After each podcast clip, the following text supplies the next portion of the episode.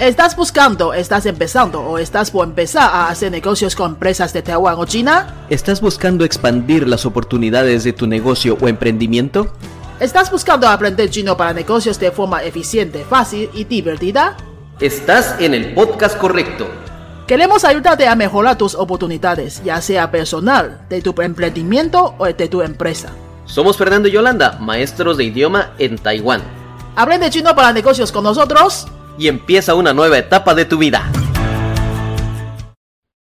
Hola, muy buenas, yo soy Fernando y esto es el podcast Chino para Negocios, especialmente para latinos que quieran aprender un poco de chino, defenderse con el idioma, viajar, trabajar, qué sé yo, conquistar a una persona amada o tienes eh, familiares o quieres viajar, para lo que quieras. Estamos aquí para enseñarte un poco de chino, para defenderte en todo momento. Bueno, en el episodio pasado hablamos un poco acerca de lo que son los materiales, de que tienes que ver, que fijarte en el material que cubra lo que, lo que te interesa, si es, es una clase de grupo, una clase individual, el costo, la razón, la personalización, pequeños detalles, tips que podemos profundizar un poco más. Si tienes alguna pregunta, déjalo ahí abajo. Pero también hoy vamos a hablar acerca de el maestro. Hay muchos lugares donde te pueden enseñar chino. Sí, no vamos a hablar mal de ningún maestro. Eso es eso es eh, totalmente improductivo y no me parece correcto. Hay que respetar a todos los maestros, todos los que nos dedicamos de una u otra forma a enseñar idioma, no importa el idioma que sea, o enseñar lo que querramos. Todas las personas merecen un respeto. El maestro siempre prepara su clase.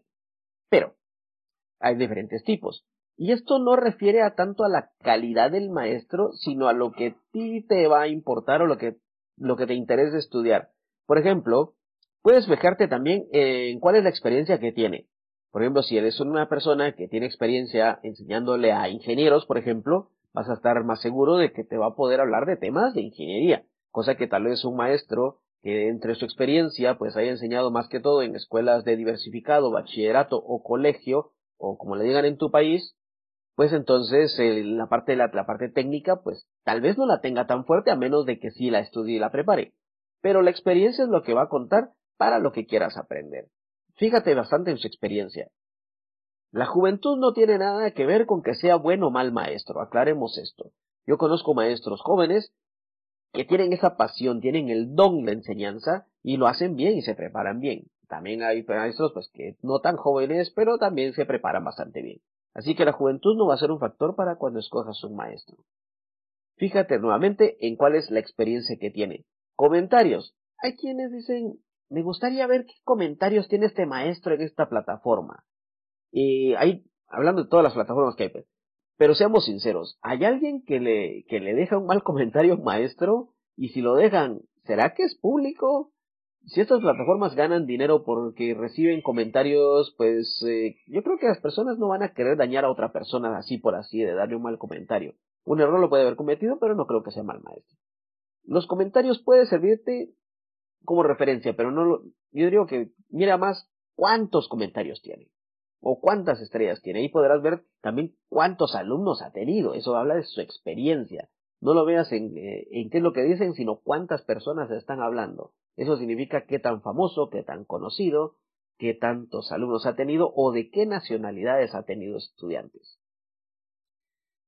Mira también el maestro, por ejemplo, si el maestro va a preparar sus notas, si el maestro te va a resolver tus dudas, si te va a dejar una tarea, si te va a dar un seguimiento, qué tipo de material te está ofreciendo. Si es un material, posiblemente es porque es más barato ofrecerte ese material que decirte que compres un libro, o porque es una clase personalizada, él confía más en su enseñanza, tiene ya un método, un método propio, que cada maestro desarrolla su propio método y eso es excelente. Cada uno eh, tiene su propia estrategia, su propia técnica, vamos, su ventaja única, como le llaman en negocios. Mira cuál es la ventaja única de ese maestro. Si él prepara el material de acuerdo a lo que quieres, si te da una retroalimentación eh, en la clase, si no solo le, si le envías la tarea, si es que te deja tarea o deberes, como le digas en tu país, y te la revisa y te da los comentarios adecuados. Recuerda, esos comentarios es mejor si te los da no durante la clase, durante la clase es mejor para aprender, pero si no se puede, pues durante la clase que te dé los comentarios, pero te los puede enviar. Eh, también, la tarea es de acuerdo a lo que tú quieres. Es de acuerdo a lo que estás dispuesto a aprender. Analiza bien qué tipo de tarea te está dejando. Algo que sí te recomiendo que verifiques con un maestro y esto te puedes dar cuenta en la primera clase o en la segunda clase, cuando, depende de cuánto tiempo tarden en conocerse, le damos un tiempo de gracia, con la primera clase a veces no se puede conocer muy bien el tipo de maestro, es, ¿este maestro te hace hablar? ¿Te hace hablar más a ti que él? ¿Quién habla más durante una hora de clase?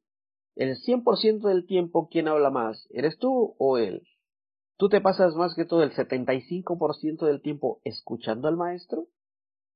¿O vas a estar, eh, el, por ejemplo, un 60% hablando tú y 40% del maestro? Es una clase que vas a escoger y lo que quieres es hablar en clase. Lo que quieres es practicar el idioma. Si lo y entonces aprovecha el tiempo que tienes en clase para hablar. Si el maestro te hace hablar, no importa que te equivoques, te guía despacio, que te va guiando desde lo pequeño hasta lo grande.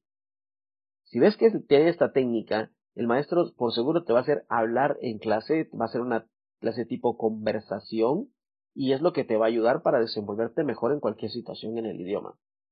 Pero si es una persona que te está dando una charla y es mejor escuchas un podcast, para decirlo así, gracias, bienvenidos aquí. pues entonces mejor, eso no es una clase, eso es un podcast, es una grabación, es una charla. Es otra, es otra cosa que puedes ver cuando tomas una clase de prueba con el maestro. ¿Por qué? Porque si en clase te vas a dedicar a escribir, escribir lo puedes practicar solo.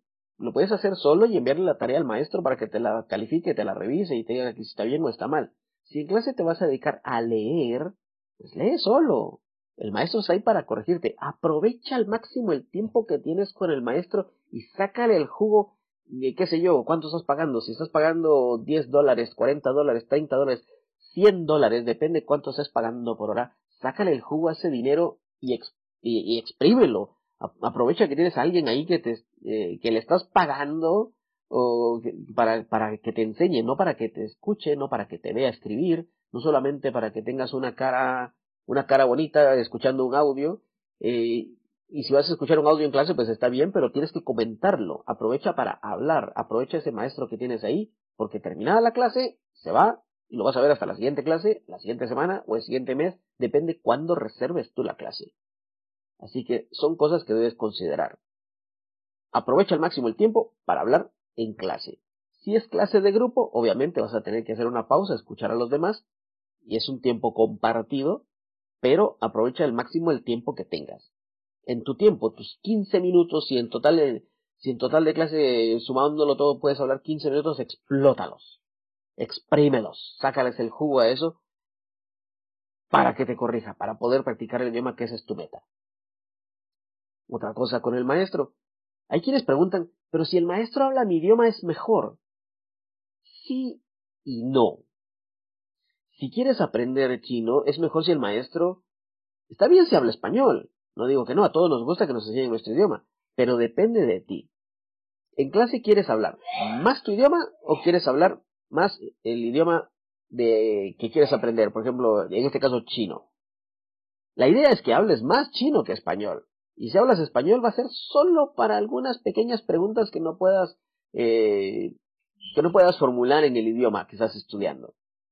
Así que si el maestro habla, habla español, puede ser una ventaja pero también en un momento dado puede ser una distracción, depende de ti y del maestro. Así que no te fijes tanto en eso. Eh, dices, pero me puedo comunicar con él. Sí, sí, cuando tengas una duda, cuando tengas eh, alguna pregunta, hazla, no hay problema. Él te va a entender y te va a explicar, no, quizás en un español no perfecto, pero eso no es importante. No te fijes en eso. Eh, que es mejor que sea un maestro, pues Mm, que te hable menos tu idioma, tu idioma nativo, que te hable menos español y más chino.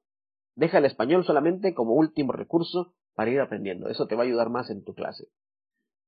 Vas a decir, pero ¿qué acento voy a aprender? Por ejemplo, si el maestro tiene un acento muy del norte de China, donde al final de las frases tiene una, una, R, no una R, un algo así. Depende qué acento, qué acento quieres aprender, depende de ti. ¿Para qué quieres el idioma? si lo quieres aprender como una, como cultura general, como una herramienta para un futuro, el acento no importa. Vas a aprender el idioma y te vas a poder comunicar que eso es lo que quieres. Ya depende, ya después vas a saber si te va a tocar viajar hacia el norte, hacia el sur, al centro, al este, al oeste, a Taiwán, a otro, Indonesia, Malasia, todos esos países donde también se habla chino. Y ahí va a cambiar un poco el acento, pero te vas a poder comunicar. Así que no te preocupes tanto por el acento.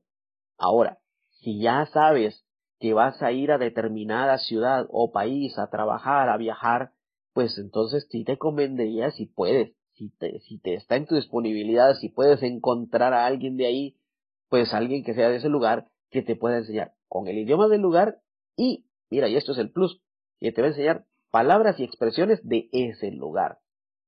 Para que me lo entiendas mejor, imagínate que sea español.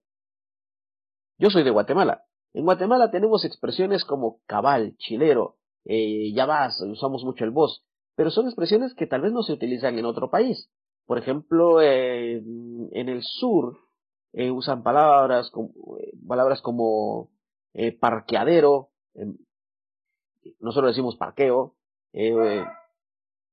eso que están escuchando ahí son mis perritos que están pidiendo la comida y ya están queriendo participar en este podcast. Bueno, entonces, diferentes países usamos diferentes expresiones. Nosotros decimos carro, otros, otros países dicen coche, otros países dicen auto o automóvil. En España tienen diferentes expresiones que no usamos en Latinoamérica o en otros países usamos diferentes. Así que, si alguien va a aprender español y pregunta qué español voy a aprender, pues depende de dónde quiera ir. Si lo quiere aprender como algo general, pues no importa, no importa el acento con que pueda comunicarse, eso va a ser mejor. Y entre latinos nos entendemos y las palabras que no, pues las aprendemos. Así que esa es la forma que te recomiendo que busques un maestro. De acuerdo a lo que quieres aprender, recuerda, si es para, para cultura general, pues entonces cualquier maestro está bien, el acento no importa. Si es solo porque vas a viajar a un lugar específico, pues si puedes encontrar a alguien de ese lugar, mejor. Con la escritura, si vas a viajar a China, pues te va, a convertir mejor, te va, a convenir mejor estudiar la escritura simplificada. Si vas, por ejemplo, a Taiwán, te va a, te va a convenir mejor la escritura tradicional. La pronunciación va a ser la misma, cambia el acento, pero la escritura es diferente. Por eso es que yo te recomiendo enfocarte más en hablar y segundo término, déjalo escribir. Y escribir déjalo ya si vas a estudiar en Taiwán o China. Depende de esos dos puntos, podrás escoger mejor lo que vas a hacer. Recuerda, son consejos y tips para ayudarte a mejorar tu, idioma, eh, tu proceso de aprendizaje. Si visitas nuestra página de Facebook o Instagram, te darás cuenta que todo lo que yo publico, lo que posteamos nosotros está en chino tradicional, porque nosotros estamos radicados en Taiwán. Ese es el que manejamos día a día, el que vemos día a día, pues con ese trabajamos y con ese enseñamos. Pero si quieres aprender el simplificado, pues no importa. También si te das cuenta, junto con el, en la explicación de los, de los, de las publicaciones, estoy poniendo el simplificado este, este carácter es este, para que tengas ya los dos y puedas comparar y puedas aprender tranquilamente. Y todo, se lo estoy dejando también en pinging. Así que aprovecho y te dejo la invitación. Visita nuestro, nuestro Facebook y nuestro Instagram. Los dos se llaman Chino para Negocios. Este podcast recuerda, Chino para Negocios. No hay pierde. La página web también, Chino para Negocios. Esperamos sus comentarios, comparte esto con alguien, dinos qué otra cosa te gustaría considerar cuando quieras encontrar un maestro. Convierte más en tu felicidad. Yo soy Fernando. Adiós. Si te ha gustado este tema, déjanos un comentario, danos 5 estrellas o comparte con tus amigos. Si tienes algún tema que te gustaría que habláramos, déjanos en los comentarios y con mucho gusto podemos hablar sobre ello. Adiós. Adiós.